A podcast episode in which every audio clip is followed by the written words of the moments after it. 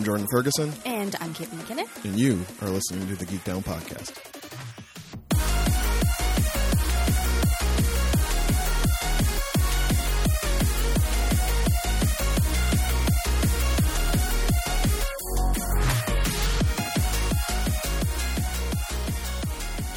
Welcome back to another fantastic episode of the Geek Down Podcast. This is a show where two friends sit in front of microphones and try to find the sweet spots where their fandoms intersect.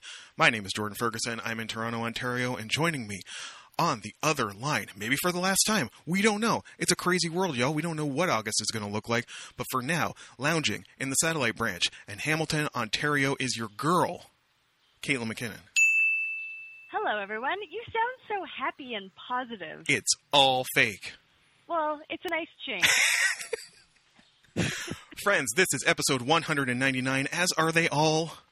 Until such time as we can properly commemorate episode 200, every episode is episode 199. If you would like to listen to any of our other episode 199s or any of our other 199 episodes, just look us up wherever you get your audio content. Just search Geek Down Podcast. We will appear like magic. That's not the only thing like magic, because when you hit follow, henceforth, like magic, new episodes will be delivered to your device by your mans. Chauncey Frostilicus III, Geek Down in an Elf. Oh, girl. He's just going to slam those episodes directly into your device. You don't have to do anything. We know you don't want to do anything. You're antsy. They're telling you that the world's reopening and you can get out there, but let me tell you, you probably don't want to. That is not a good idea. It's probably just going to flare up your anxiety. So you know what? Just chill. Just hang out at the crib and let your boy Chauncey deliver those episodes straight to your device. You know what? And keep this in in mind. A little advice from Chauncey. Hmm. It's you can, but you shouldn't. Just because you American doesn't mean you Ameri should. Shit, you can drive a car with your feet if you want to. That don't make it a good fucking idea. Van, whatever. Go and sit on the patio of a restaurant, but you shouldn't. hey, we'll get into like tentative steps into reopening that occurred this week in a moment. Friends, if you want to uh, keep up with us as we enter hiatus, because this is the last episode before July hiatus, where we take the month off, generally because Yeah. it's initially because it was just too fucking hot in this apartment to record episodes, but now in general, just because we just want a break. Yeah, and sometimes it's nice because we come back with a lot of stuff. And, you know, sometimes your pop, mom, and dad start getting a little terse with each other, and it's like, you know what? Damn, son. It's time to take a little break. And someone, I won't name who, doesn't have central air, and it Excuse makes me? him very cranky. Excuse me. But we're not going to disappear from your life. We wouldn't do that. We're not your best friend from Girl Guides who like signed your yearbook and said we're going to be friends forever. And then you went to different colleges and that was it. Bye, Samantha. We're not Samantha. You know how you can keep up with us? Twitter.com slash geekdownpod. Get up off Twitter. Keep up with all our comings and goings. Screenshots of our Facebook exchanges that bring, seem to bring all of you so much joy. Or we have a Facebook, but let's be honest, we are not going to be there. Well, she might. I might. She might. I definitely will not be. You want to talk to me? Get at me on Twitter. Uh, if you want to support this endeavor financially, don't. Save your money. You might need it for the apocalypse. Kate's feeling all kinds of ways today. Uh, yeah, there are still organizations looking to abolish and dismantle systemic racism that could probably use your support. I mean, listen, I'm I'm still I still cling to the tenets of capitalism. If you really want to support this endeavor, there is the ko the ko dash fi the Kofi the cafe ko dash fi dot com slash geekdownpod. You can throw us three bucks. We, in our way, look to dismantle systemic racism in our very small, tiny way for a podcast hosted by two white people. Um, Dismantle it. man, y'all, I like redid my resume recently. I made this podcast sound so good, so much better than it is. hey, it's it's there is an art to uh, what's the word? I fluffing up your resume. Fluffing.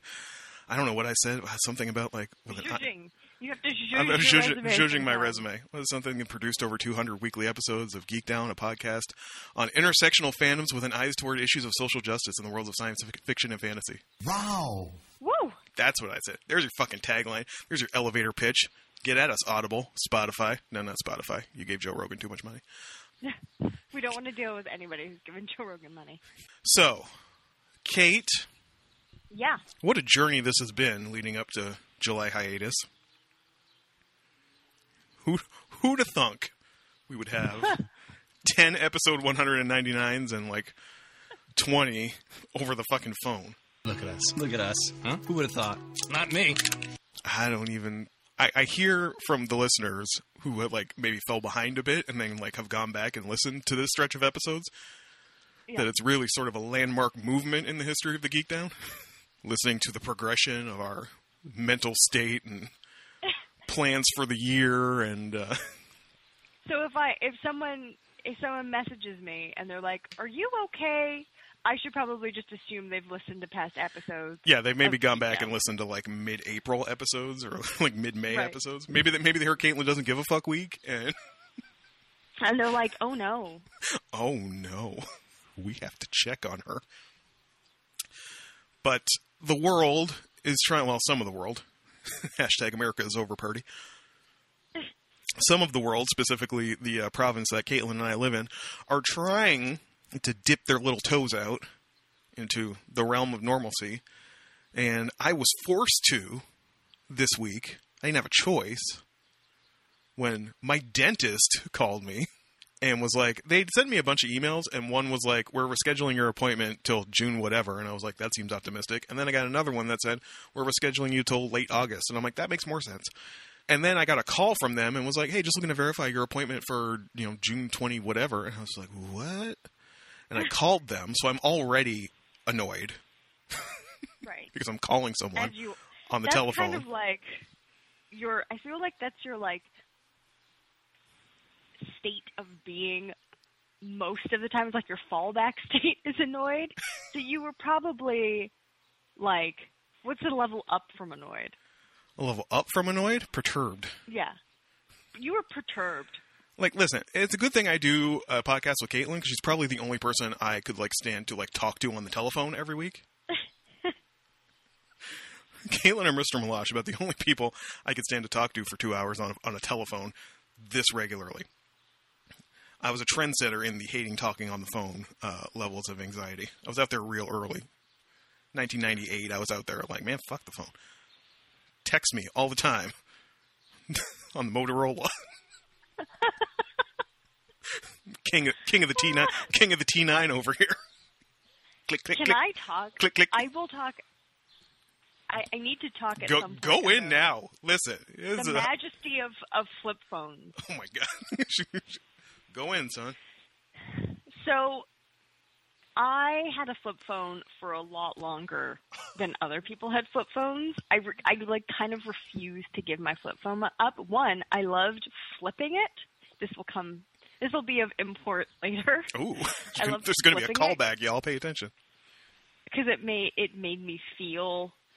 I don't know, cool. A little bit of cool in in a day that was just surrounded by not being cool. It wasn't opening it, Um, it was closing it.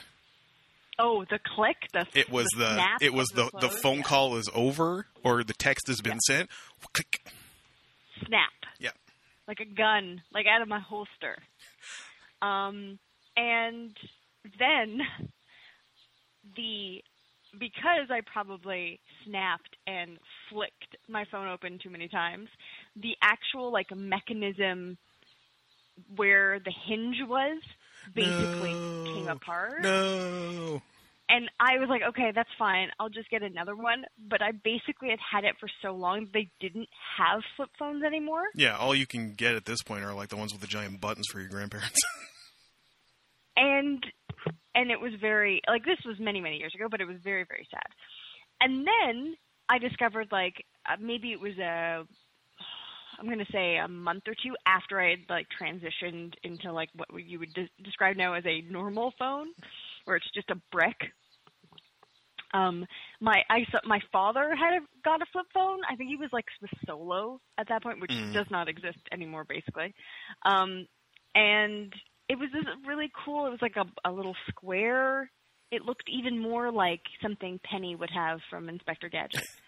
Um, and I was very jealous. My dad has one of those, right? And like, and like not that long because my dad, my dad believes that you know data hidden data charges are like out to get him Right. because he couldn't like he had like a smartphone, but like he didn't. Uh, bless my father, he couldn't like recognize like the Wi-Fi icon v the uh, you know cell network icon. So he'd be out Yeah. there like looking at maps and shit, just like out in the middle of the street, like. I mean, you owe us seven hundred dollars in data, and he was like, "What?"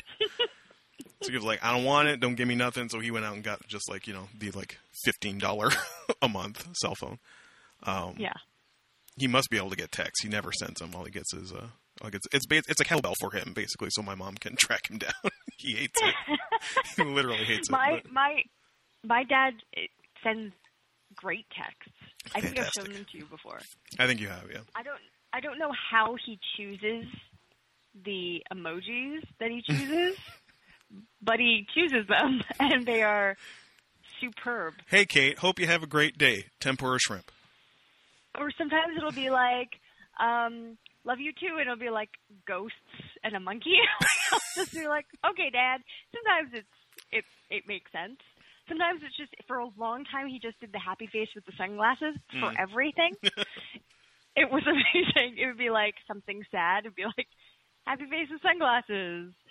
Um, not feeling well today. Happy face with sunglasses. Not exactly like that, but it basically was along those lines. Um, but yeah, dad's actually of my parents, he's impressed me the most of just being able to figure things out. Like I do help him and I, I actually like helping my parents technology stuff. I know it's like this funny bit that comedians do when they're like, "Uh, it's so awful." I actually really enjoy it. For there was like a very short time in my life where I thought maybe that's what I wanted to do. I I, I wanted to try and find a way to like be paid to teach seniors how to use computers. This seems outrageous, but it's not. I think you can it's still probably find a way to do that. I mean, But make, you know, a decent amount of money on it and that kind of thing. Which, hey, if you know someone who needs that, let me know. Um, but anyway, so I, but dad can, he figures stuff out all the time. Or sometimes he'll just need like a little bit of help. Um, he gets down on himself a little bit, but really he's, for, for someone who like grew up where they were using candles to do homework to, you know, being really really good with computers and stuff. I'm I'm always really proud of him. I don't want to tell him that though because he's like a gruff Scottish guy, so he probably think I was being condescending. But I mean it. So, Dad, if you ever listen to this, very proud of you. Good job. good job, Stuart. Uh, So yes, I hate talking on the phone, but I have to call the dentist back to like figure out what's going on here. And it turns out they were two separate appointments. One for just an exam, which they do every three years, I guess. I don't know. It's been, it had been so long since I've been to the dentist regularly, as you know, established if you go back through our archives. now that I go regularly, it's like no, we do this every three years. What? So I I had to go, and then my friend Alex, sometimes regular listener of the show, hello Alex, um, had invited me for a socially distanced coffee at her place. Um, had just asked out of nowhere and was like, "Hey, you want to get you want to come over here for coffee?" I was like, "Well, I got to go to the dentist this day anyway, so yeah, I guess I'll get my steps in and walk up to your. You don't live that far. Get my steps in, walk up to your neighborhood, and we'll uh, we'll see how this goes." Um, and like, dentist comes in. I'm not super stressed about the whole dentist aspect because I mean, if what's the safest place you could possibly be yeah. as far as like sterilization goes, a dental office. I walk in, the dentist comes in, and he's like, "Hey, how, how you feel? How you doing with this whole COVID thing?" I'm like, "You are the first person that isn't the a grocery store that I've been in in three months. That's how COVID's going. Thank you for putting toddlers and tiaras on the television for me." Amazing. I just like went through a few. So you had the Weather Network on. I was like, well, whatever. Like, I, I don't care. They always ask me like, oh, what do you want to? Is there anything you want to watch? I was like, I don't even know what television is. Like, if it's not Netflix or YouTube, like, I don't know what it is. Like, Yeah. What is cable? yeah. And it's like, I was like, you know, and then she flicked through, and I was like, you know what? Toddlers and tiaras, do it up. She's like, seriously? I'm like, yeah, yeah. I'm, I'm 42. What do you- This this surprises you? I was. They asked you. You're like, yeah, you asked me. Don't don't shame my choice now. I told you I want to see who's getting Grand Supreme. God damn it. Um, so yeah, this was just an exam. Um, and like to their credit, I'm still on layoff. I am allegedly going back at some point, but I'm still on layoff. And I got word that like, you know, insurance was getting extended. Shouts to major Canadian retailer. If you're on layoff, you're still covered. Um, till either like end of September or you go back, whatever comes first, whatever comes first. And like I went to I went to pay, still like seventy fucking bucks or something for this dude to like look in my mouth for five minutes. And she's like, Yeah, no, it's uh it's gone through, but like I haven't got a confirmation, which is odd. And I was like like, Oh, that's interesting. Okay, bye. Yeah, I gotta go. Good luck with that. Let me know how that works out. see you in August. Bye bye. And then I go up and I see I see Alex and like I'm I'm doing okay. She has this like her fucking dining room table looks like something from the Stonecutters Lodge. It's like nine feet long. I'm like, okay, so this is good. You get over there. I'll sit here. No mats. Like I I was even checking the rules. Like, what are the rules? It's like, okay, well, the whole social circles of ten things mean you can like tick, pick ten people to like get up ons. Like, but that's it. Right. Like, pick your ten that you can hug, or like fist bump. That's it. And then the world you can like socially distance and mask or whatever. But like, pick your ten to like break the bubble. I was like, Alex, you're like the third person I've seen in three months, but you still stay over there.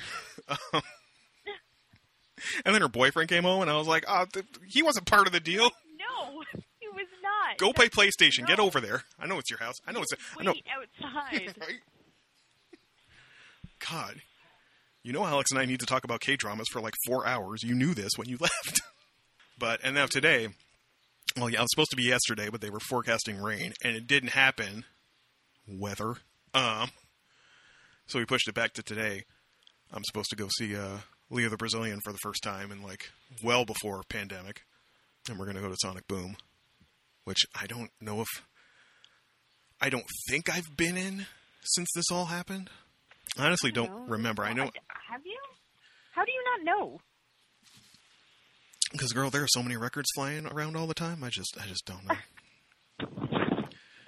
and then all I was gonna do was get supplies today because I'm really feeling like all my special babies deserve like the like resealable sleeves Oh my god. that they come in. You get them from Japan. They have one on them already, but I have some. I have some. I have some special babies that don't have these sleeves, and Sonic Boom has them. A dozen for three bucks. So I might have to do that. But then they got the fucking Momoko Kikuchi reissue sitting there, and I had to do the calculus to make sure an OG isn't cheaper than the reissue. It's not. Thank you, world. It was like three months ago. God damn it. Never mind the fact that I made the mistake of going down the dark hole of being like, whatever happened with that? Whatever happened with that Cowboy Bebop bootleg? What's that going for? Too much. That's what that's going for. you know what? Hmm. You need a less expensive hobby. I'm aware. You should Or- take up no. puppeteering. I could. Puppets will come later.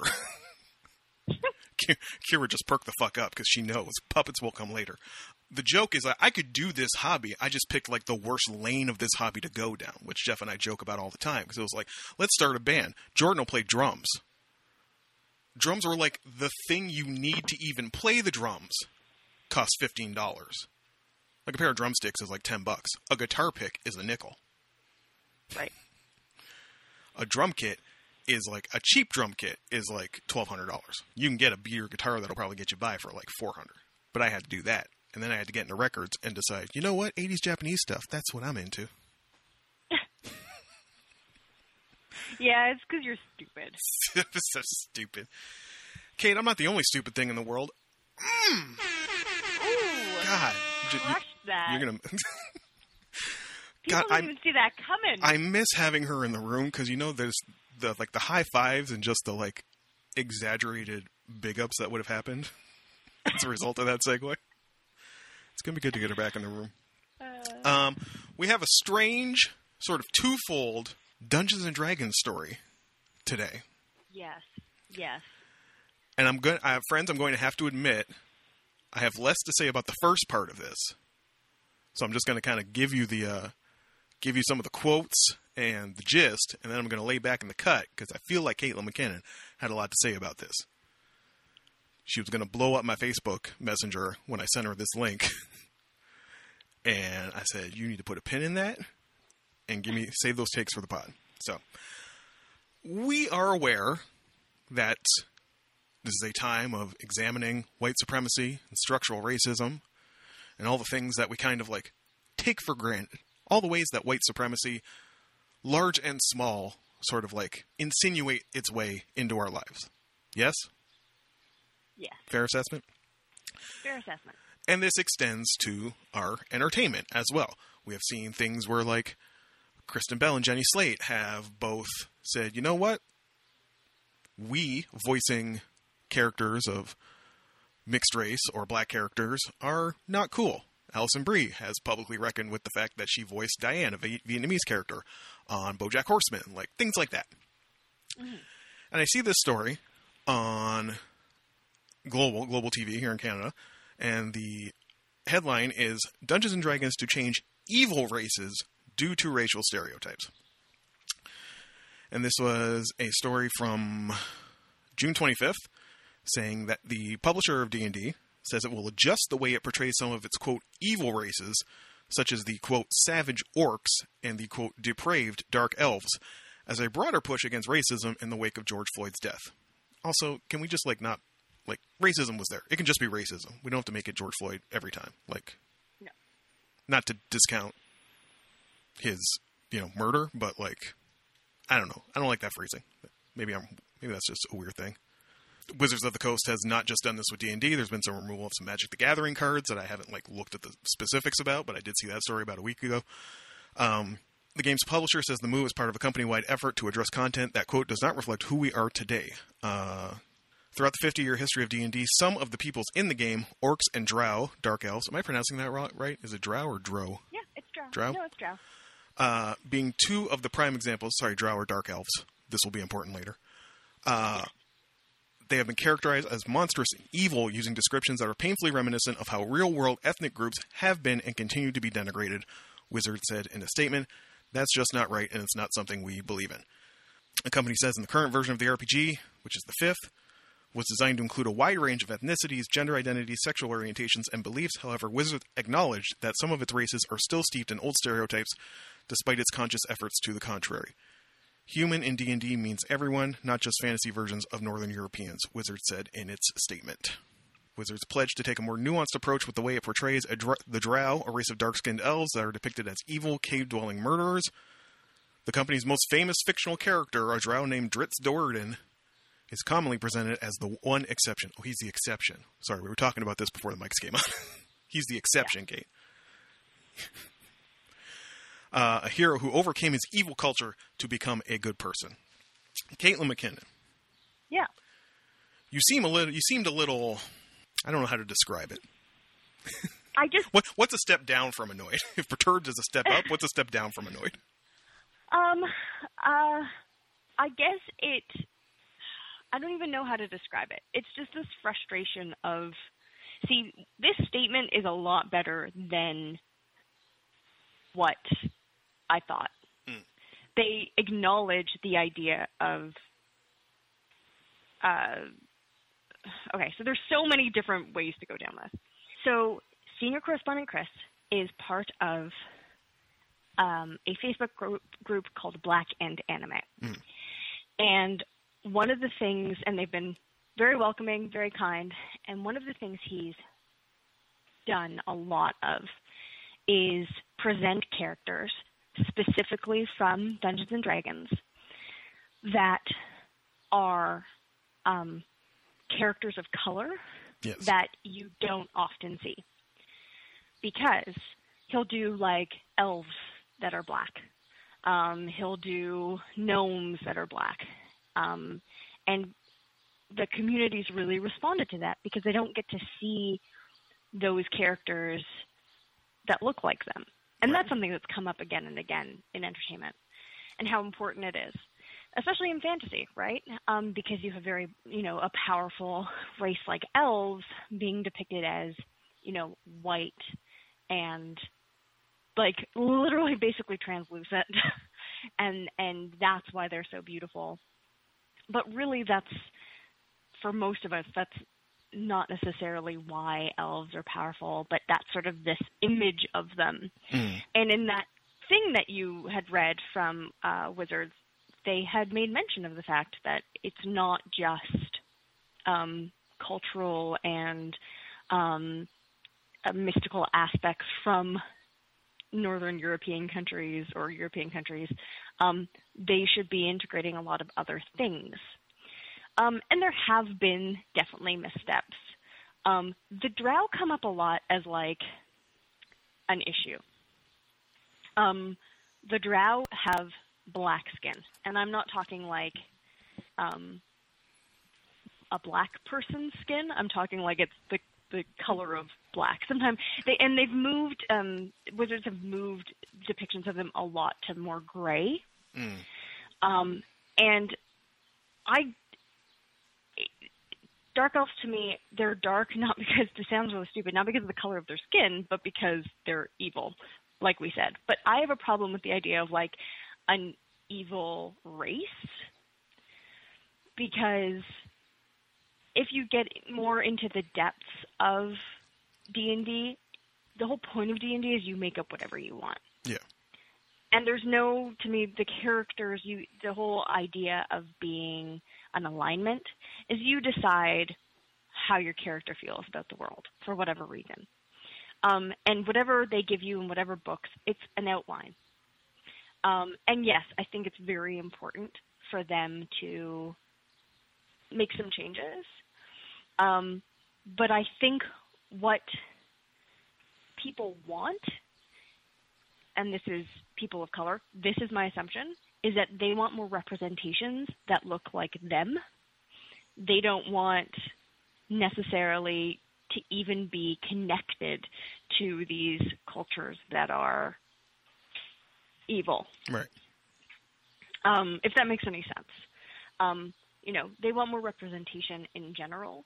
Um, now, Drow um, is not just in Dungeons and Dragons. Drow come up in a lot of different mediums. One of them being in LARPing. Is there an issue with people putting on literal black makeup on their face? Yeah, it's a problem. now, thankfully, Drow have not been like they're not ghettoized. Um, you know, they they are not I think for most people seen as having to do anything with black people. But that idea of the connotation of like black being bad Yeah. is a problem for sure. And I'm glad they're taking steps, but I want them to make more steps to have there be more representation in general for all the races um, than just making these changes. And I think that's part of where my frustration comes from. I think Because when you're like, it's using a scalpel instead of a hammer, right? Like some of these solutions and Yeah. approaches require a, sca- a scalpel instead of a hammer. And Yeah. I mean, thankfully, they're not like removing these classes and races. They're just, by the looks of it, reframing how they are presented in, you know, the guidebooks, um, character sheets, things like that. You know, descriptions. Um, something that was buried here more at the bottom was Wizards also promised to rectify the way it portrays the Vistani, a race that, quote, echoes some stereotypes associated with the Romani people in the real world. The company says it has enlisted a Romani consultant to help it avoid, quote, reductive tropes. So that's that's the scalpel. Like the hammer is just like get rid of it. It upset some people instead of saying, you know what, we did this thing, this was not great. Maybe for some people, and maybe this made people not want to, you know, participate in this thing that brings a lot of joy to us and to a lot of other people. And in the interest of making this a more hospitable and inclusive sort of place for these people to be, we can reframe these things. Costs us nothing. Doesn't Yeah. doesn't impact anything. So you could say that yes, we are now seeing that you know, Wizards of the Coast is using a scalpel, and Sony Television has opted for the hammer. So there have been a lot of stories this week about recent television programs that have used blackface as a gag usually to demonstrate um, a character's like ineptitude or tone deafness or things like that. Um, 30 Rock was the one I saw first. There are apparently some episodes where uh, the Jane Krakowski character on 30 Rock wears blackface.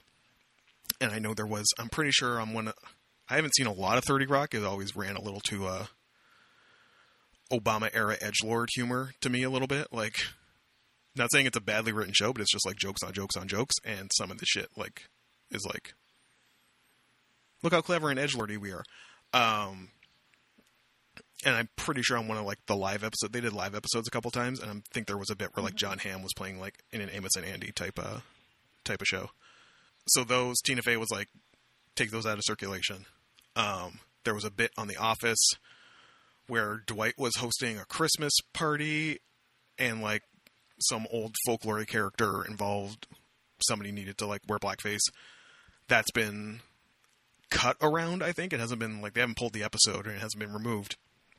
They just kind of cut around scenes involving uh, that character. The one that's confusing, and I admit I have I have a personal stake in this. this is my own my own personal fandoms. Is Sony pulled the Dungeons and Dragons episode of Community from Netflix and Hulu? Apparently, this has not been on every country. It has been in Canada. It has been in the states. Um, they have not announced. There was no announcement. There was no. Dan Harmon didn't release like a statement saying we had this discussion and we decided to do this. It just happened. As far as we can Right. tell, no one asked for this.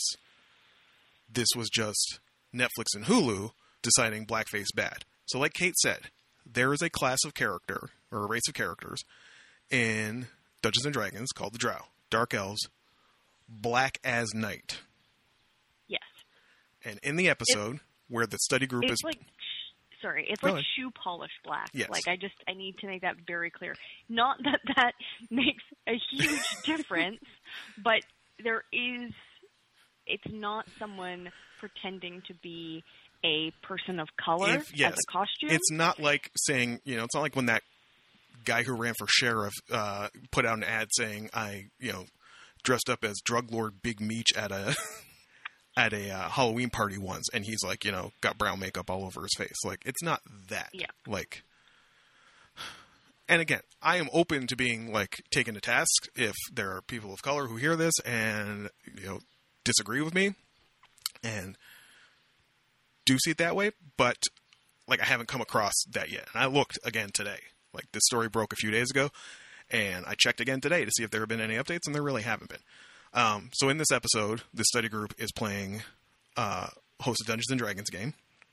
It's kind of a bottle episode, just kind of around the table, and Chang, the insane uh, character played by uh, Ken Jeong, who at this point in the show, I don't even know.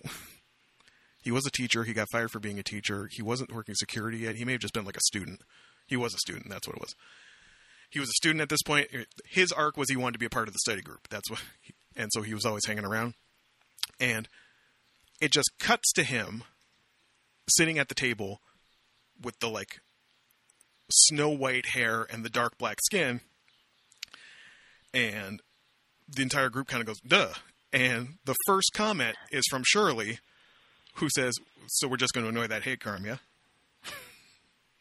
to which Chang responds, I'm a dark elf or a drow.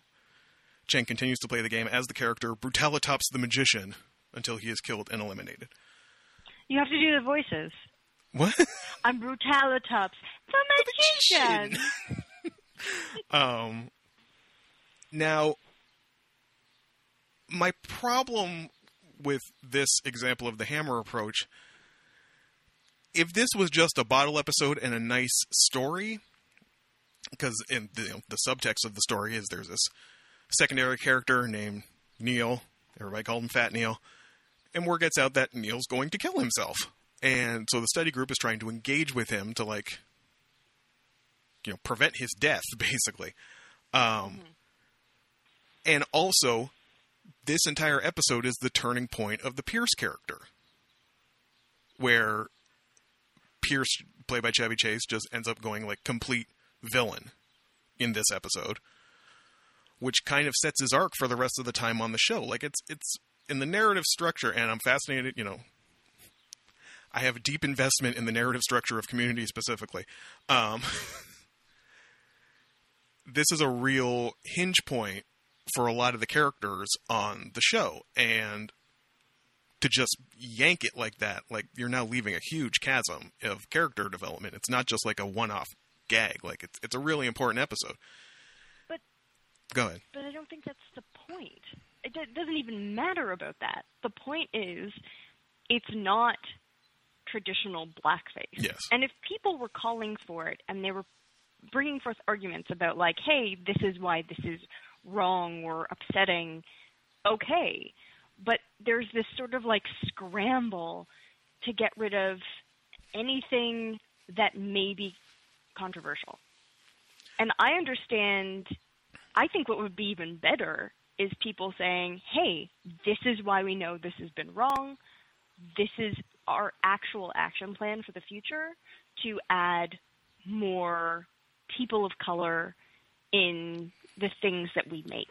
It's like how we talked about before about how like you know we're making jokes about you know Disney Plus ain't about to put uh, Song of the South on their streaming service, and how like erasing your bad choices isn't necessarily as good as like contextualizing and acknowledging your bad choices Yeah. Like and giving like people say- a chance to learn from them.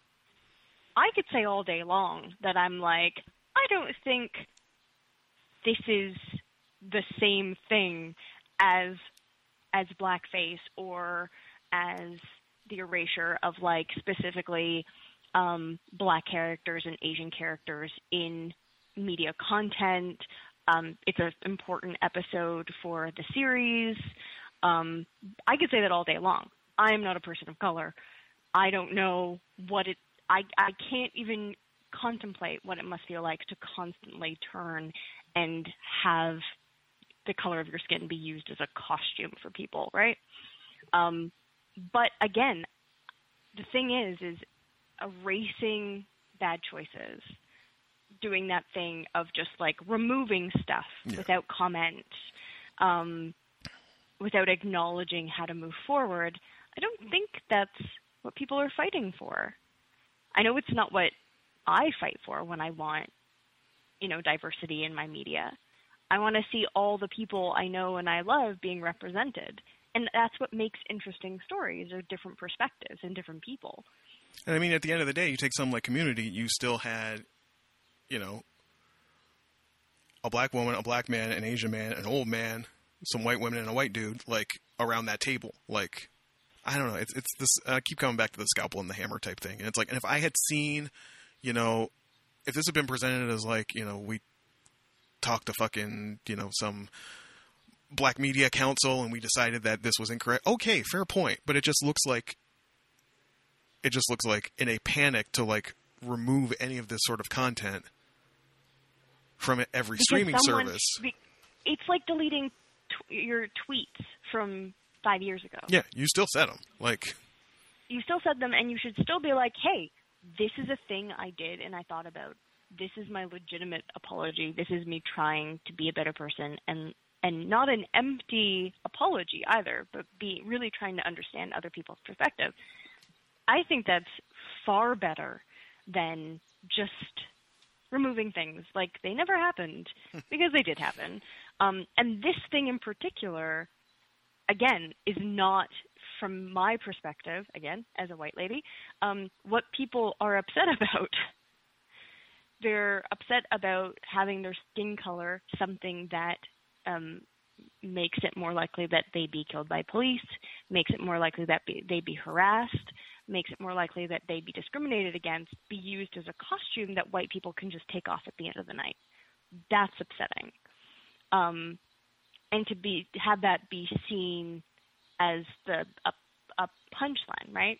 But in this case, it's people are they they talk about it like they don't just be like, oh, that's just this person, right? They're like, um, what the fuck is he doing? And I just think that again, they would rather have more representation. I mean, it's what I wanted when I was uh, a young girl, and we just started to get like you know, one girl in a group of guys like Power Rangers. They had two, amazingly.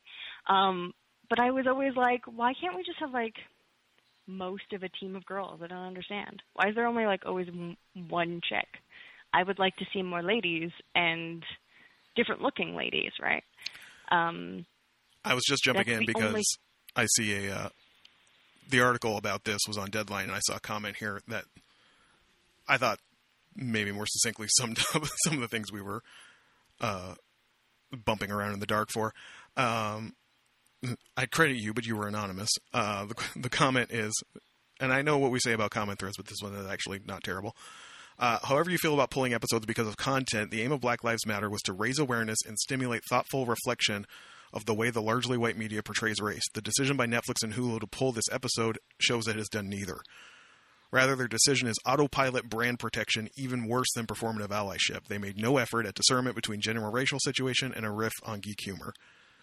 As noted by others, the episode has nothing to do with race. The actor and makeup is not portraying a black character, not even satirically, as was the case in 30 Rock or The Office. The community episode pull is a knee jerk corporate response that they will use to box check racial sensitivity. Instead, Netflix and Hulu should be lambasted for utter stupidity and laziness. oh, who are you, smart person? I mean, Come on to our show. I mean, kind of, kind of nailed it.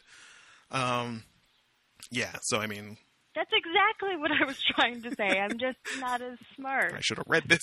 Should have read that ten minutes ago. We could have saved ourselves a lot of, a lot of bumbling around. But hey, you like to listen to us talk. Um, yeah. So silly.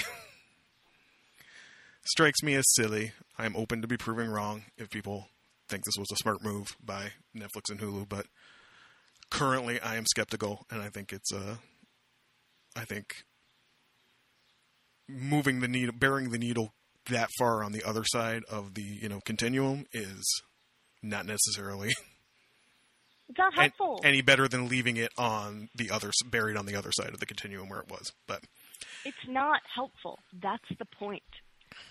It's not helpful. that's the point. So run out and buy your DVDs now before they take those before they take those off the shelf. Okay. Well, Kate, Yeah. what you been watching?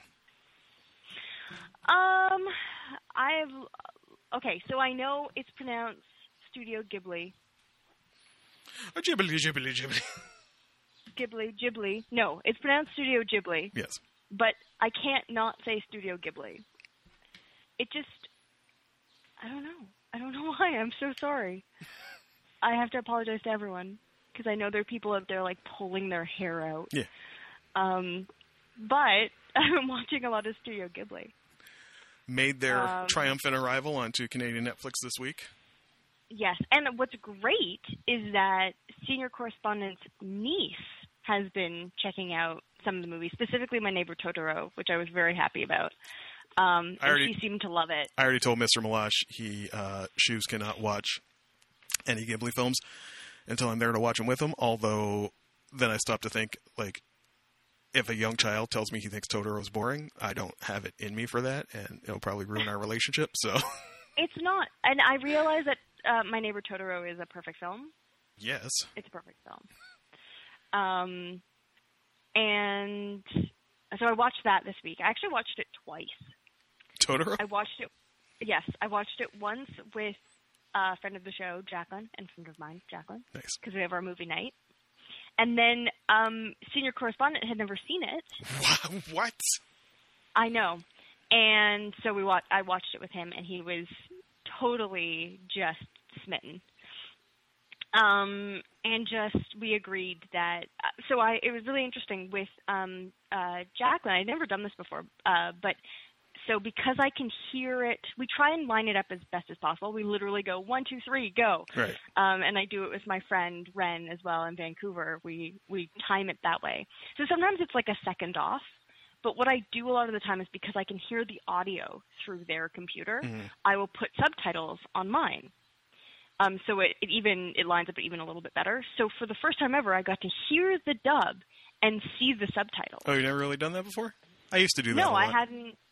I hadn't. I mean, the only real experience I had had with that is well, two um, was Sailor Moon back in the day when I was watching the. So I'd seen the series basically, Mm. um, but then I hadn't seen like the later episodes, and a friend had it on like VHS, so I watched it, and that was in. They hadn't dubbed that; they'd subbed it, Yeah. which was a weird experience because I was so used to their voices. But anyways, and then um, if people remember uh, in the early days when I first watched Utena and I watched the dub, and I was like, "What is this horror show?" It was terrible. Um, the sub is so much better for Utena. Um, but what was really interesting was that the dub for My Neighbor Totoro was way better than the sub. Really? Um, and I don't know why that is. I don't know if it's when they got it translated or who, they got it translated by. Yeah, I don't know. Um, I'd have to check.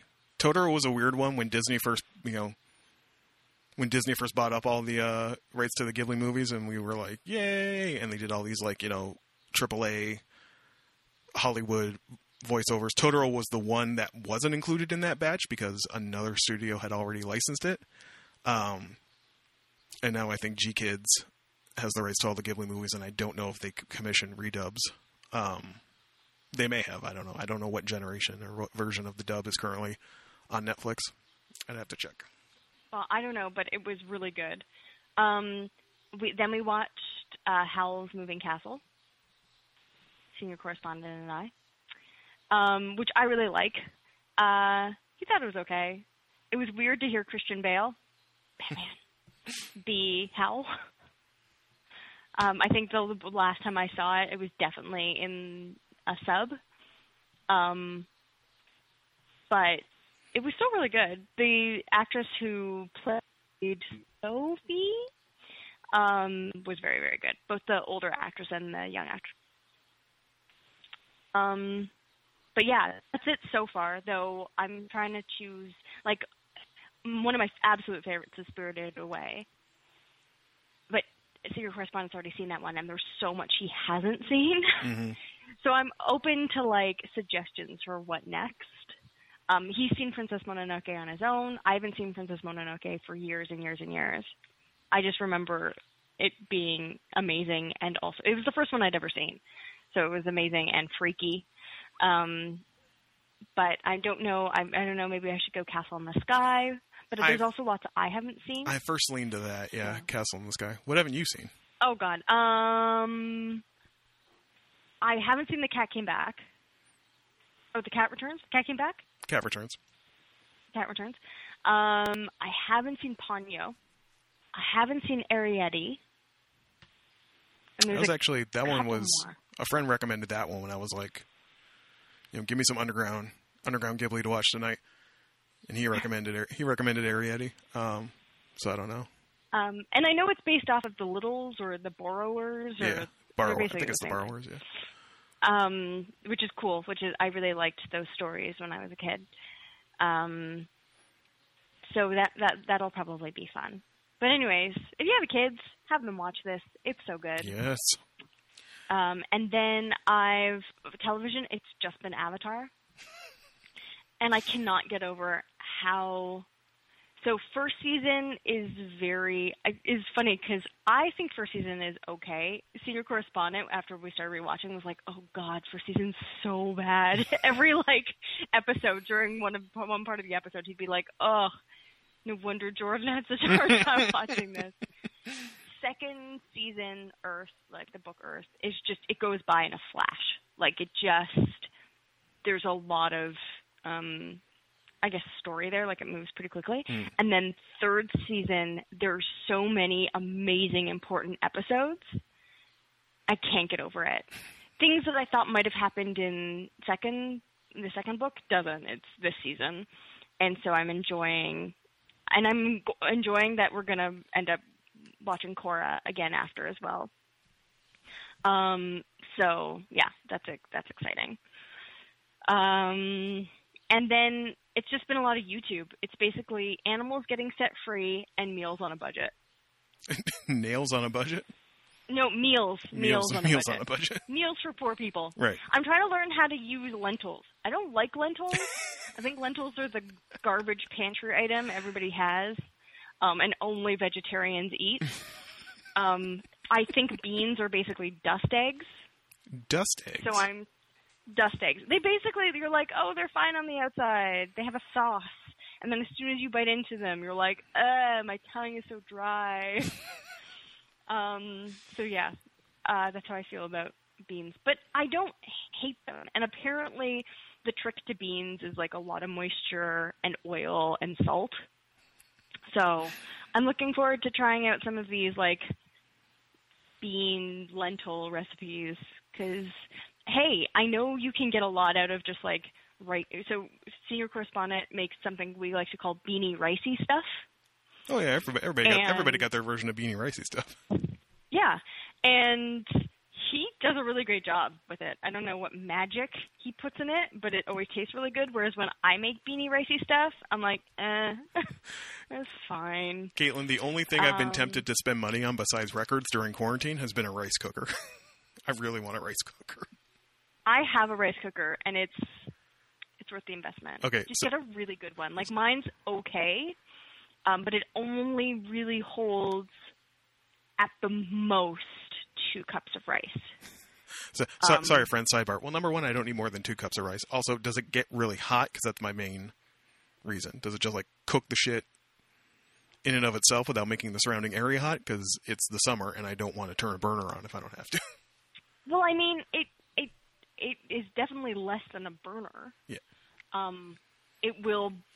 I don't know. Depending on the rice cooker, it will bubble over a bit. Mm. Um, at least mine does. Mine is though a really tiny one from like Black and Decker. Who knew they made rice cookers? Um, but it was on sale for like twenty bucks when we li- bought it. Literally the one I'm. Like- literally the one I saw. I was like, maybe that one. Welcome to Rice Cooker Talk, y'all. Yeah, yeah, seriously. Hey, we got to get nerdy about all different types of things, right? Um, but yeah, I would go for it because it is a great investment. I hate cooking rice on the stovetop. Oh, my God. I'm not good at it. It never turns out right. and my fucking burner Um, is all jacked up. It either runs at like zero or a hundred. So like, there's no. Hammer or the scalpel is the like theme of the episode. My burner is a hammer. It's just like you need to boil some water. Great, blam. You need to bring this to a simmer. Mm-mm. Ain't, ain't, ha- ain't nope. happening. Have I talked about being doing Noom? I'm so sorry. What? Have I talked about doing Noom? Noom? Noom, N O O M. I believe this is the first time I've ever heard this. Okay. Noom is like this diet thing. It's an app, but it's working out really well. Oh, good. Yeah. They don't like restrict what kinds of things you can eat. They just uh, to restrict me like stuffing my face constantly. um so yeah, it's working out pretty good. So But Avatar. definitely they like they lean you towards like vegetables as far as like calories are concerned, they're nothing. They're they're well they're mostly water, but Yeah. they're just like they're just nothing. So Noom is like, yeah, you can have um like two scoops of course ice cream. That's your like budget for today. Or you could eat all the vegetables um forever. And so yeah, it's it's worked out pretty well. So just Ghibli movies and Avatar. Uh, yeah, and YouTube. That's And- basically and it. YouTube. Do not discount animals getting set free. if you need something to warm your heart, make you feel better about the world, that's it. Who among us does not need that? Okay, things you have heard about before. Dorohedoro finished that up, finished the season. Uh, I think I said on an earlier episode, I thought this was going to be clearly a first season, and it was. Got no real answers, although it's a very fun and gory hang. The En family is like fucking Noi and Shin. That's like all I need in my life is Noi and Shin. so my Ghibli selection you know, I wasn't about to watch no Miyazaki movie. Puh. Been watching those my entire life. Let's get into the weird shit. What you know about ocean waves? That's what I got into. Really? Ocean Waves was a TV movie, apparently done in 93, I think, that was supposed to be a showcase for the younger animators at Studio Ghibli Ghibli. Um, and was supposed to be like done cheap and fast. And it took too long and went over budget. and apparently gave the guy who was brought in to direct it a uh, peptic ulcer from the stress. Oh, fun. So says Wikipedia. Um, it was okay. It was basically just like a love story about you know that one, you know, your last summer, your last year of high school type of thing. Um, and sort of like it was based on a novel, kind of like you know, teen melodrama type thing, a different type of Ghibli project. I mean, you know, it's a Ghibli movie because they all have Miyazaki faces, and it was fine. Like bad Ghibli is better than most other bad stuff. So I mean, I wouldn't even call this bad. It just wasn't like if you're expecting Totoro or Spirited Away, you're not going to get that. It's a very small, um, you know, relaxed, somewhat introspective story about this dude going back to his, you know, small country town, thinking about his best friend and the girl they were both kind of into, and that's this is like 90 minutes. I just wanted something fast because Ghibli movies are long, and I was like, Princess Kaguya, let's get into that. Two hours and 14 minutes. No, we are not going to do that today. But it's fine. Like I said, I was I'm really amped about this whole them coming to Netflix thing to really dig into the stuff that like I have not seen or did not have access to, like The Cat Returns, like Whisper of the Heart, like Up on Poppy Hill, like shit like that. So, looking forward to ticking those off.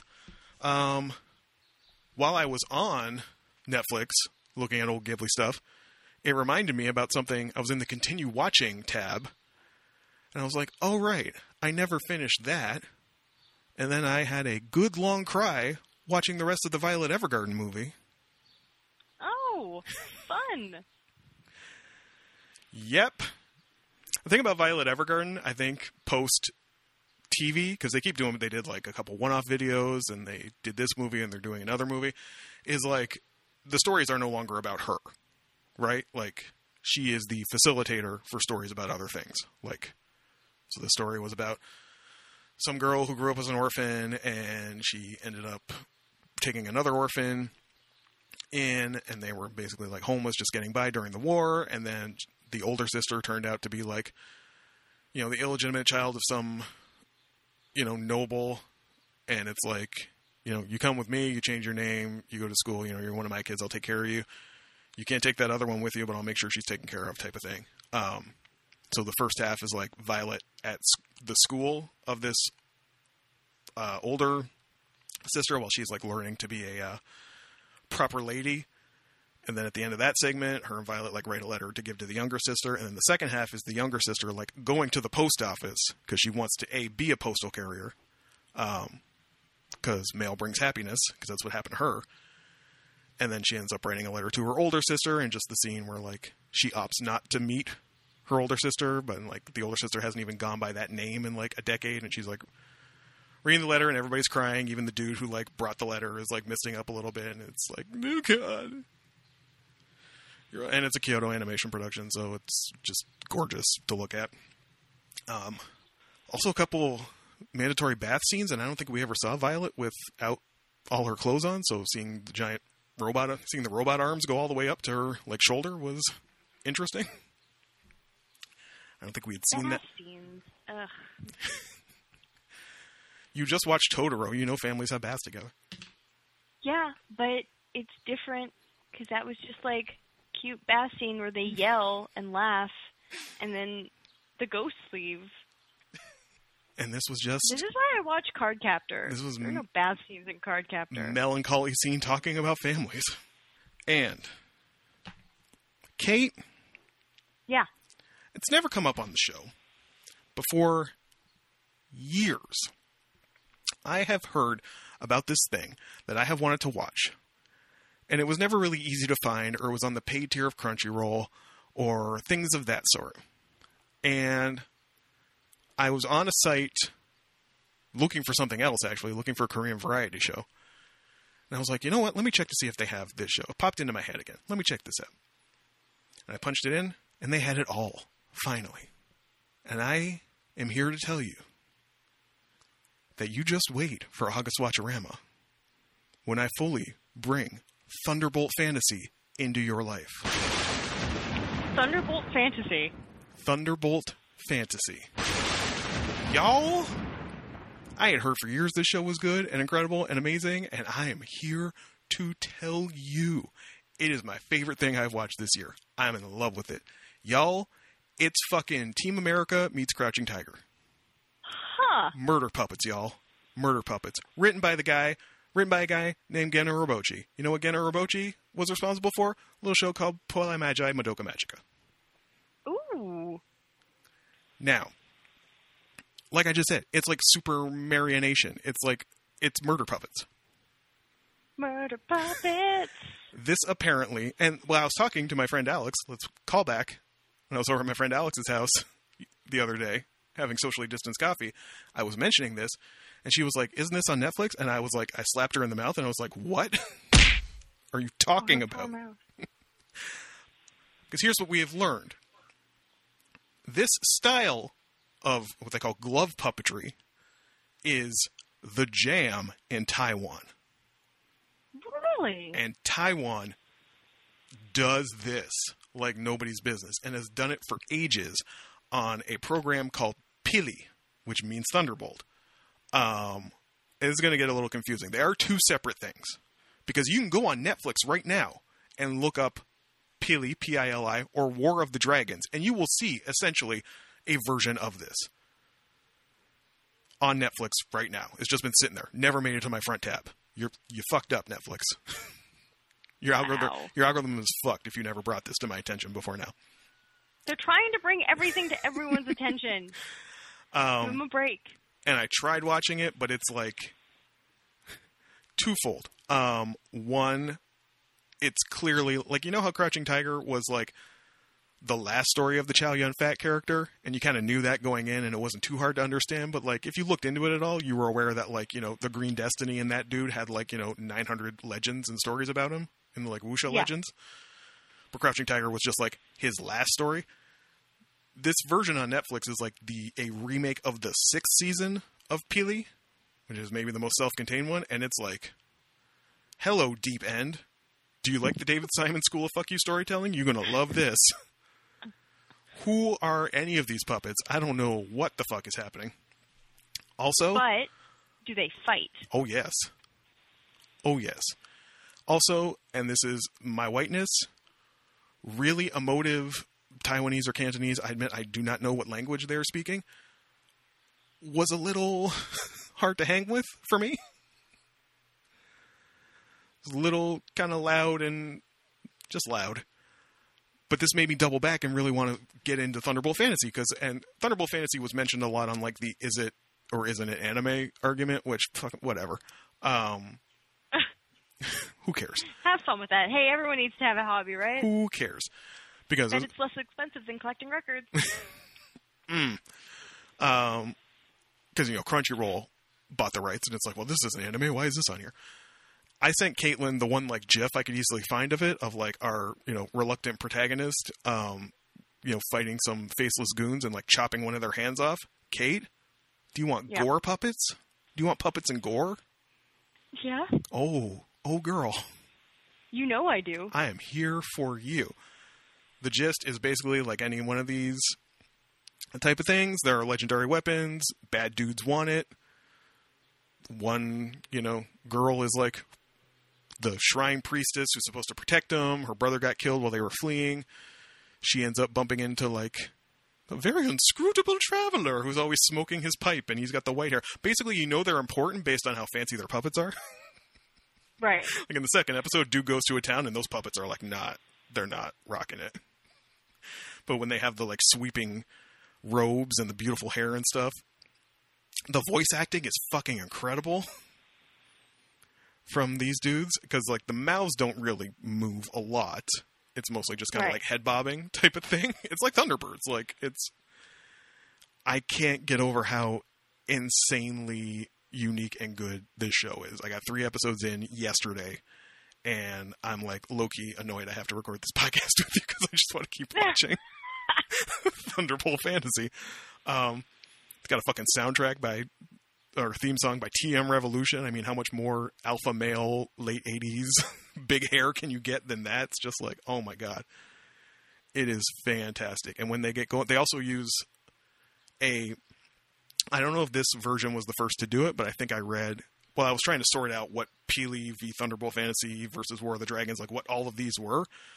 I saw a mention in one of them that like either War of the Dragons or Thunderbolt Fantasy was the first to like use CGI in the battles as well.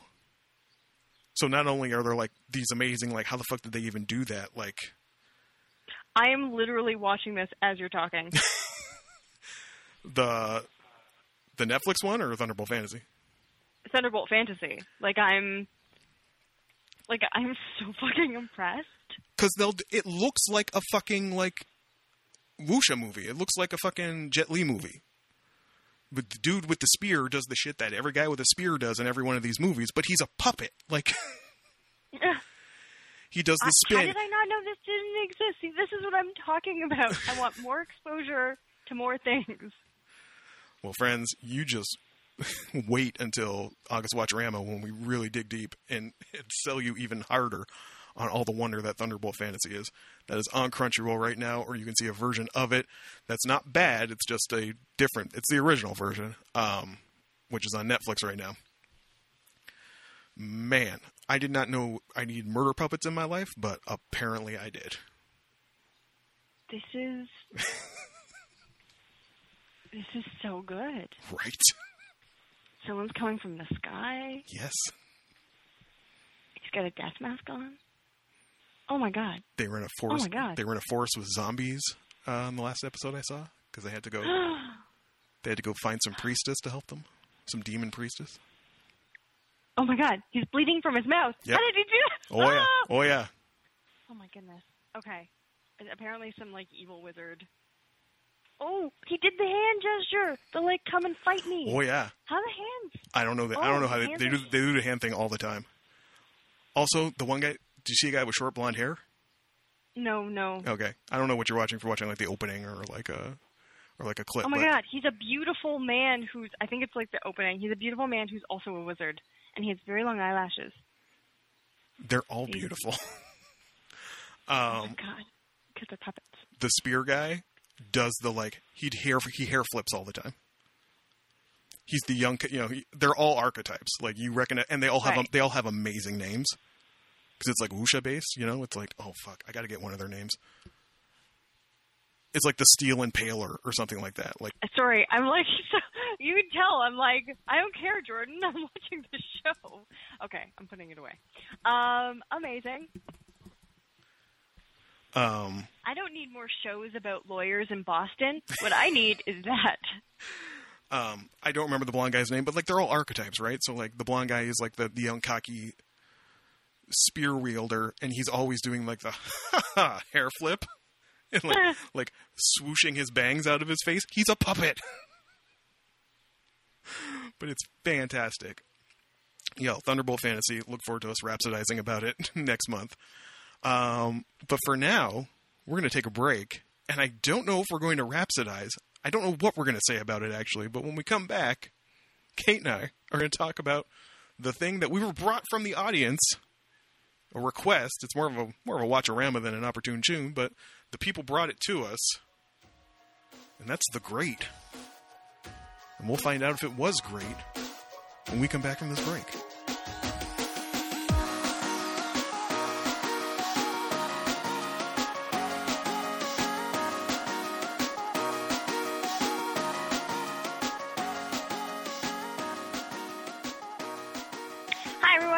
Everyone, welcome back to the show.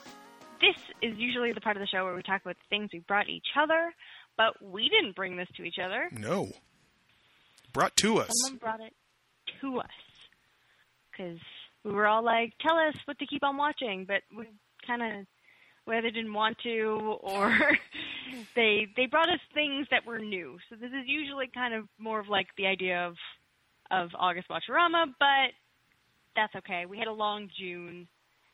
Uh, we can at least talk about the same thing. Um, so I didn't do. Did we want to go by the rules?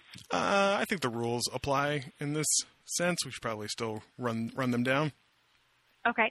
The first rule is the rule of three. That is the rule that if the thing comes in parts, episodes, issues, we will watch, consume, read three of those things. So the thing gets a chance to try and become the thing it's trying to become. Yeah. Yeah. The second rule is hashtag save it for the pod. I, I skirted up to the edge of it. Just too much. Yeah, you were fine. Just too just too much in this show. Um, Generally means we don't talk about the thing until Oh, we are yeah. sitting in front of these microphones so that you can have the freshest of takes, listeners, and you're probably going to want them for this show. I feel like you might. You might. Um, the third rule is there are going to be spoilers. There will be spoilers. Yeah, it's not really a rule; it's a policy. We just we spoil everything. And if you don't like spoilers, what can they do, Kate? Um, they can uh, slowly and elegantly uh, walk themselves out of this podcast You're being very diplomatic today. today. Normally, she gives you options, friends. You can either fuck right off, you can fuck yourself. I guess those are really the only two, but Yeah, two options. They're good. they count as options. There's more than one. yeah. Kate, Mm. what do we watch? We watched The Great. Yes, we did. We did. Which, uh, The Great is a satirical comedic drama about the rise of Catherine the Great from outsider to the longest reigning female ruler in Russia's history. The series is a very, very fictionalized uh, portrayal of Catherine in her youth and her marriage uh, with Emperor Peter III, um, focusing on the plot to, till, to kill her depraved and dangerous husband. Yeah. Um, yeah, the I'm going to say the two main and probably most well-known cast members are Elle Fanning as Catherine the Great and Nicholas Hoult as Peter the Third of Russia. Yes. hmm So this Um, is basically, yeah, like Kate said, it's a, it's a very, uh, what do they call that when things don't like line up?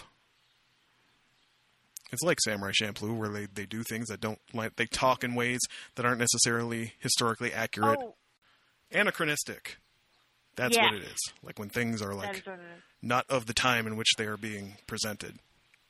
Not that this has got like flying cars in it or whatnot, but just the ways in which they speak.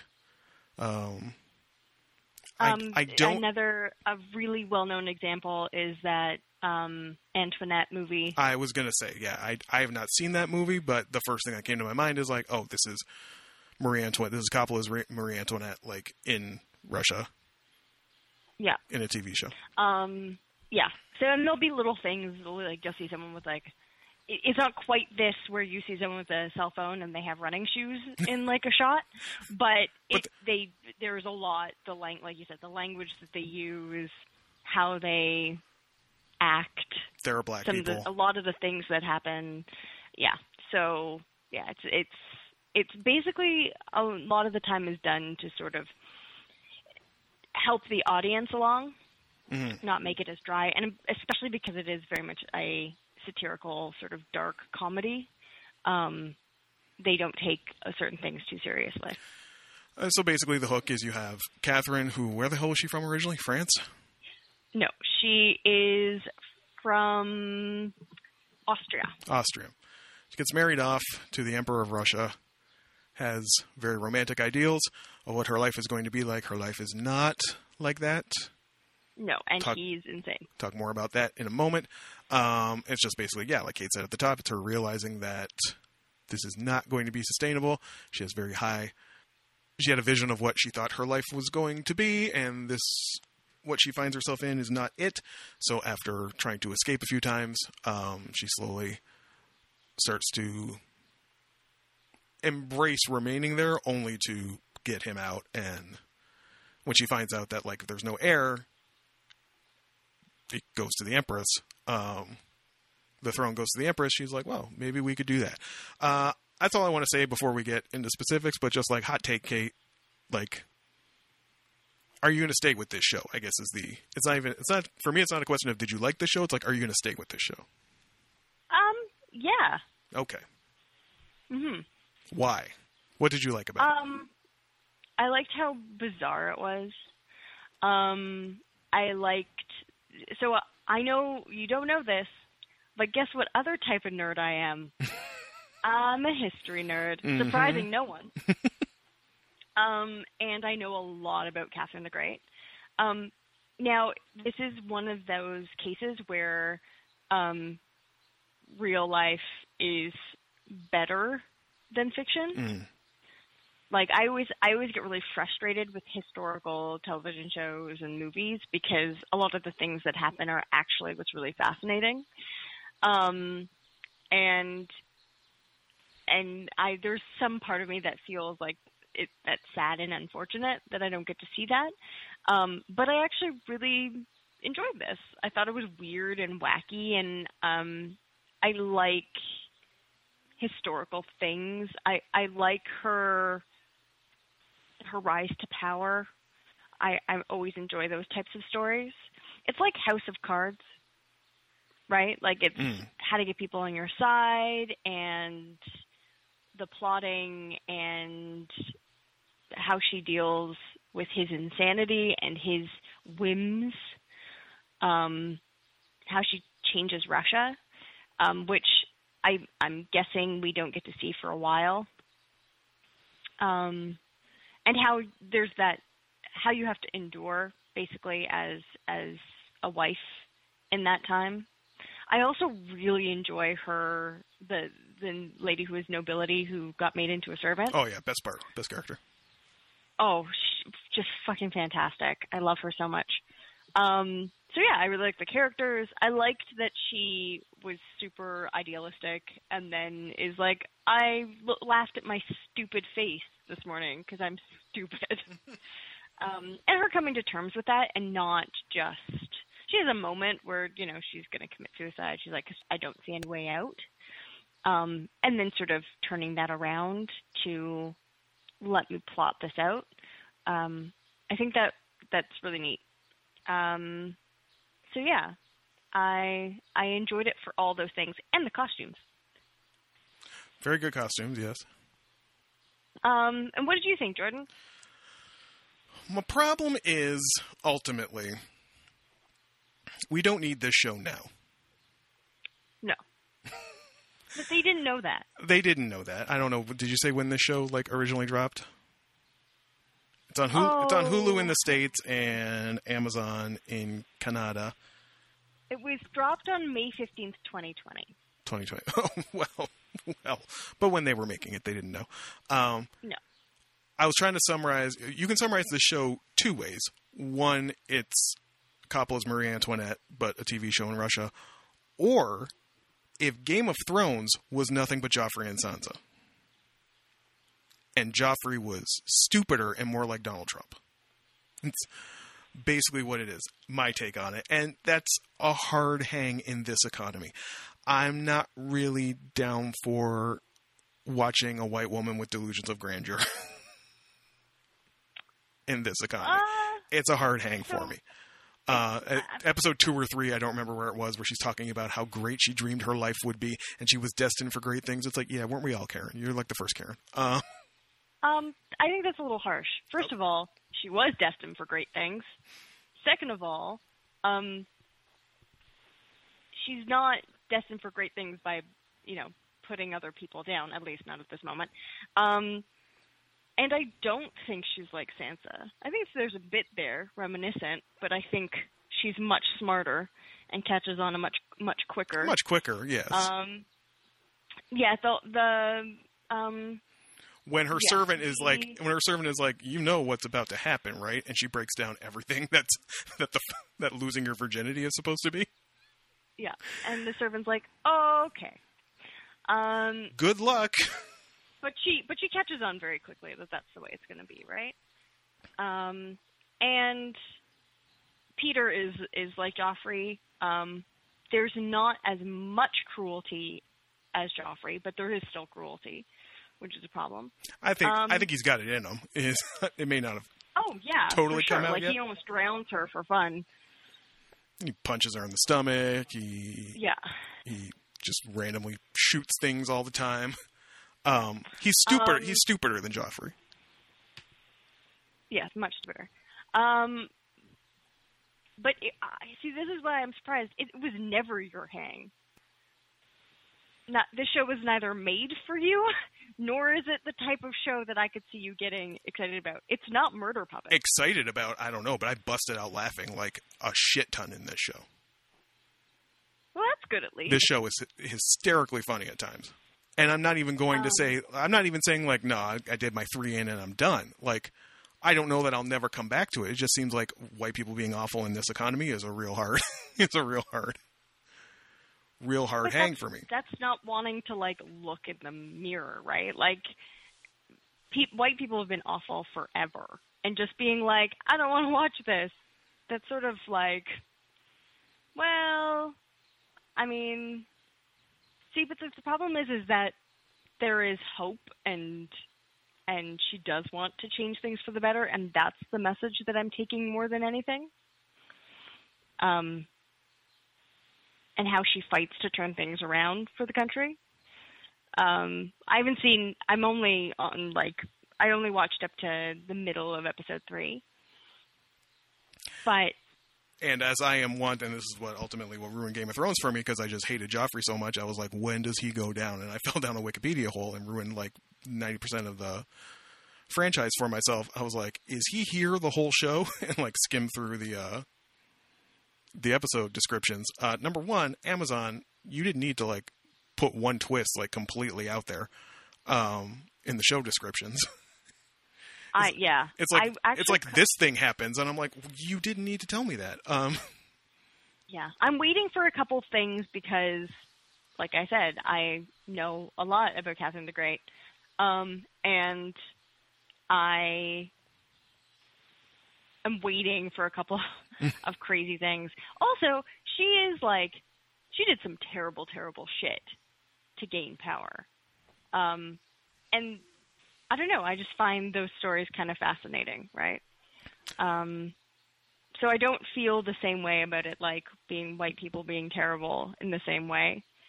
Um, maybe it's because it's historical, and so I see it through a different lens, where white people were worse than somehow. Um, perhaps. I do enjoy. I definitely enjoy the um, just the stories of of how you get to certain places, how you gain power, how you get people on your side. Basically, the chess game of it, right? I, I've always really liked that. So you like that shit? I just like the parts where it's like super weird and awkward, like Peter's aunt just whacking it in front of a statue of his father. That's how should, that's how an episode opens. That's the Yeah. cold. That's the cold open. Is her just double clicking the mouse in front of this giant statue, and then the title card. Okay, his whole relationship with his best friend, constantly banging his wife, and he just like the friend can't say anything because he's the emperor, Yep. and he tries to put on the best face, but he clearly despises him. Like that whole, and how it's not just like I don't know if you saw the scene where like I don't know what he was upset about, but he like went to just sleep in the room, like they were talking about like going to the countryside or whatever, and Peter just shows up and just like wants to like spoon with them. Yeah. Um, I like when she uh, played the played the long game to uh, embarrass the chick who whipped uh, her, you know, housemaiden, the Yeah. farmer. that dress will look perfect on you, and it's the same basically fabric as the curtains or whatever tent they're in. To I don't know what they were watching, but to embarrass her when she like says shady things about uh, how they're all wearing their wigs wrong. Which they were, which is great. And Peter's just general yeah. like disposition of like that thing he does all the time where he says something and then turns to everyone around and repeats what he just said so they laugh like And everyone laughs. Oh, so good. like on the one hand all that shit was like really funny to me and I didn't have a bad time watching it but I was just like this is not the place I want to hang with right now um I don't know. I think it it's sort of. I mean, when we talk about entertainment, we talk about in a lot of ways things that help us cope with whatever's going on. Um, I think a harder hang, maybe as impo- like very important, but a hard hang would be like watching Roots right now, right? Like, oh yeah, it's like when I watched 13th you know a month ago or whatever like yes that's yeah. that's a harder hang but and this is just so it's so wacky like it's just for me i can sort of have it on in the background.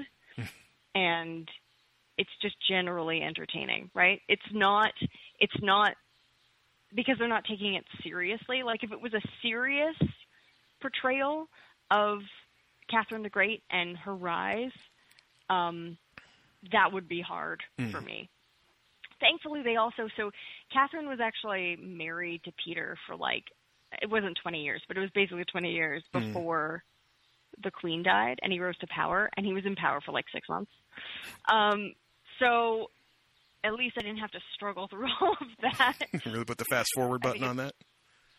yeah, and um, but yeah, I I just think it's generally entertaining and and it's interesting because I think it's like it's a it's a it's not a super fun exciting hang. It's just like a cool hang, cool. This thing's neat. I mean, Whereas you're like, it's a tough hang, and I'm like, oh, weird. I just don't want to be around shitty people right, right now at this time at this time in my life. Uh, it's not a But bad made show, and everywhere, Jordan. yeah, so I don't need to choose to bring them into my life with the things that I watch. It's not a bad made show; it's a very well made show. That they somebody had some money for this. Um, the amount of animatronic animals that get shot, like alone, you get Right? bear, Oh, deer, bear. rabbits, shot her bear. Um, I know. I like. Oh, also, he has a Leonberger named Zeus, which I enjoy because my parents had a Leonberger. I saw that pupper show up, and I was like, "Look at you, pupper! I just get a show about Zeus." Um, not a. It's not a bad made show, and if you liked the political intrigue of element of Game of Thrones that was kind of thrown out the window in the last three seasons, you may like this. Uh, not super rapey, which is always a plus. No, which is nice. I was worried, right? it's kind of like a you know dread resignation but it's not like you know screaming whenever he comes in to like mount her for like five minutes um Yeah. to try and pump an heir into her um, the great is in the second episode where he's I'm gonna say doing it on her because they're not really doing it together. Um, Is that when the bee- is that when the bee was "You're flying by, Really or-" great, are you? right um like I was telling Kate before the before the mics went on, my favorite Peter moment in the all the episodes I watched was when he's like he's very stressed because he's he has started this war with Sweden basically because his dad beat the Swedes, um, and that's a running plot throughout is the how's the war with Sweden going, and the generals have come back for this sort of like report slash um, celebration of his father. And he gives this speech and it's like first of all take a drink every time they smash a glass in this show or say huzzah. That's amazing. you will you you will say huzzah for the next three weeks after you watch this show? Yep. huzzah! Peter's always delayed with himself and always saying huzzah. Um and always smashing glasses. So he's toasting his father and he's like to peter the great and they're all like oh to peter the great he's like into me peter the me it's just that encapsulates him right there. Um, and they do that episode. I like. They lean into a little thing. They actually, Catherine and Peter actually have like a like nice conversation between the two of them, where there's like. And he's delusional. Like the long, the more I think about it, the more I talk about it. Like he's delusional and ridiculous, and Yeah. has a completely depraved view of the world. But at the same time, he's like, "Let me get you someone to fuck. I want you to be happy." Like, Yeah. this, Yeah. we should at least like each other. so, let me find somebody to like entertain you. Um, which is where Leo comes in, and apparently, you know, just chilling out, waiting for a third person to undress you before you have sex with each other is just something that like used to happen. Good Buttons. times. Good Um, times. And I, yeah, so bits about that in the third episode I enjoyed. Um, it's it's not a bad show. It's just like this version of people is not like in this economy was a rough hang for me, but it may not be a rough hang for you. It's not a bad show. I'm still going to give it an eight. It's unlike anything I've seen. Like Hey, I'm gonna give it an eight. Um, not a bad show, and definitely the most interesting thing I've seen in recent memory. Um, Yeah. I don't know what We I was to have more expecting when I went in, but lawyers. sorry, go ahead. We don't. I said we don't need to have any more shows shows about lawyers for a while. No, we do not. Yeah, definitely. I don't. I didn't see a lot. I hadn't even heard about it till it was brought to us. Um, I don't know if it got a lot of press, but like, it's definitely like there's there's so much content as we say all the time. Like, if you are okay with the people being terrible aspect of it, then if you're like a political intrigue junkie, there's a lot going on there, and you know the shady movements of court and whatnot. And just man, they really had nothing to do back then. Nope. Because they didn't read. If they read, they'd have lots to do. did you roll colored balls with the ladies? Yes, I did. What fun! Huzzah! We roll the balls, and then what do you do? Uh, they bring them back, and we do it again And how long do you do this for? All afternoon. every day. every day. I really, I don't know why I like the church guy so much. Is he the archbishop? That's way they call him Archie. Yeah. the way they are constantly he's cousins with the with the um former noble who's now a serf and like they get along even though they recognize you know this is the way things have to be um Right. they still get along and i don't know what oh it's when she told orlo about the uh, about the coup and she uh the servant was trying to like cover the bases basically and selectively tipping off her cousin the archbishop on how to how to frame this should it come up and as she's leaving she she's like my thanks and like pinches his nipple yeah. because he had been like wrestling some dude because he's he's old school Russian Orthodox and it's like joy in pain type of thing. Whew. Right, and he had to check he had to check Catherine's uh virtue. Yeah. Oh. Mm. Bleh. Mm. Bleh. Uh, oh. Uh. Have fun with that one, everyone. He sucked his fingers first. It's fine. He's a gentleman about oh it. God. Bleh. Oh. So, so despite that ending, it's a pair of eights Yeah. from your BFFs. That's exciting. That is on Amazon Prime or Hulu, wherever you get your content of that sort. And friends, going out with a beefer today. Bit of a beefer of an ep, but this is going to be uh, the start of hiatus No! for Pod Mom and Dad. They're going to go take separate vacations and uh, Yeah, and hope that they don't get coronavirus. hope they don't get coronavirus and come back uh, better than ever in August for August Watcherama. Yeah, very exciting. Friends, as said at the top, we will be around on, on your social medias, primarily Twitter. Get up off Twitter. I will be on there the most, and I'll be passing messages to Caitlin if you have anything to to, to let her know. That is the best way to find us.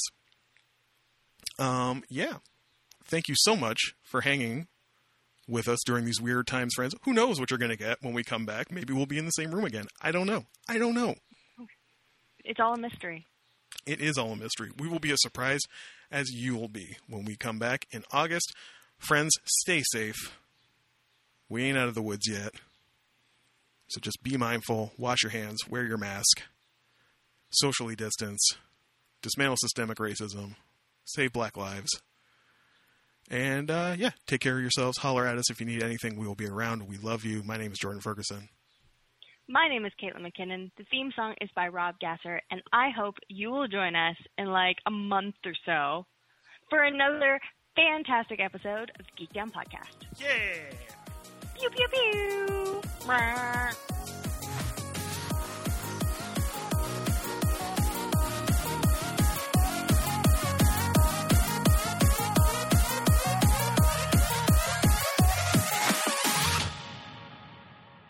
You can hear me if I talk at this range. Yes, I can hear you. That's a good range to talk in. That's a You're good- enunciating very well. You're not mumbling like usual. Jesus. ah, such a droll.